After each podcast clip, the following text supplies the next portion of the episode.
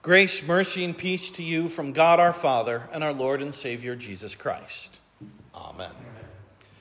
Can you imagine a wedding without a wedding feast? The two seem to go together like a hand in a glove. This was as true in ancient times as it is today.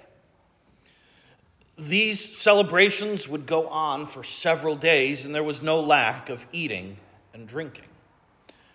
Marital imagery runs deep in the scriptures. Over and over again, the relationship between God and his people is depicted in marital terms. God is the husband, and his people are his bride. Consider, for example, the reading from Isaiah tonight, when the Lord was speaking through the prophet, says, For as a young man marries a young woman, so shall your sons marry you. And as the bridegroom rejoices over the bride, so shall your God rejoice over you. Or consider the word of the Lord in Isaiah 54 For your Maker is your husband, and the Lord of hosts is his name, and the Holy One of Israel is your Redeemer. The God of the whole earth he is called. For the Lord has called you like a wife deserted and grieved in spirit, like a wife of youth when she is cast off, says your God. It comes as no surprise, therefore, that when the people of Israel turned to other gods, it was as though they had committed adultery against God. It was spiritual infidelity. In many places, the Lord likens their attachment to idols to the lust of an adulterer. As it is written in Hosea 4 Though you play the whore, O Israel, let not Judah become guilty. This helps us to understand what God means when he says, I, the Lord your God, am a jealous God. His jealousy is the jealousy of a husband who expects his bride to forsake all others and remain united to him alone. And it gives us a picture of just how serious of a sin it is to break the covenant that God has established between him and his people. But as we know, marital imagery is not limited to the Old Testament. We see this in the New Testament as well.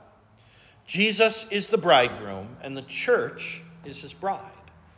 Marriage itself is to be a reflection of Christ's relationship with the church.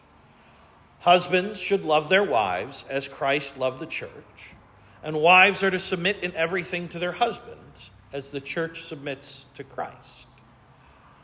Not only is God's relationship with his people described in marital terms, salvation itself is likened to a wedding feast, as we heard in the parable tonight. The kingdom of heaven may be compared to a king who gave a wedding feast for his son and sent his servants to call those who were invited to the wedding feast, but they would not come.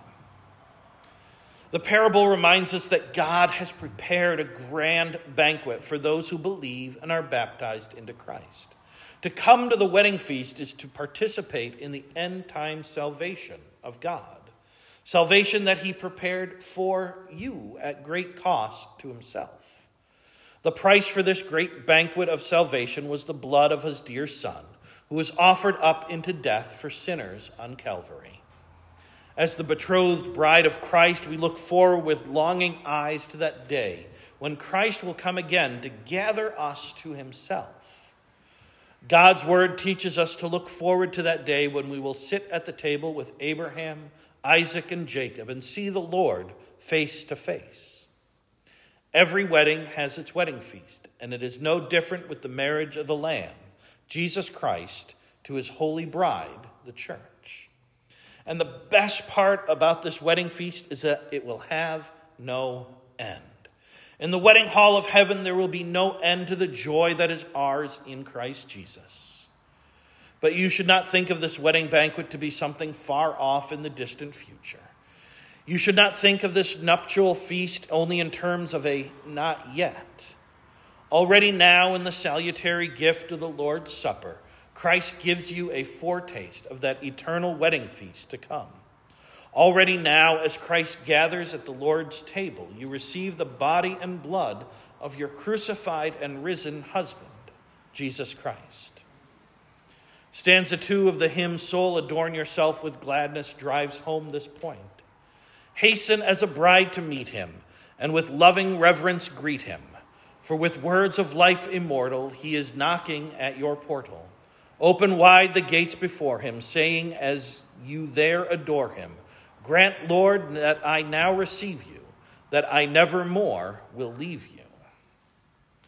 You hasten as a bride to meet him when you approach the altar with eager hearts. And the words of his testament are truly words of life immortal, given and shed for you for the forgiveness of sins. In faith, you open wide the gates of your hearts to adore and receive him. And truly, he is with you always to the very end of the age. In this blessed supper, prepared by the Lord Himself, we truly participate in the marriage feast of the Lamb in His kingdom, which has no end. Since our Lord and husband Jesus Christ graciously invites us to this wedding feast, let there be no excuse making, like those invited guests in the parable who refused to come. For such excuses are not pleasing to the Lord, nor are they fitting for those who are members of Christ's body.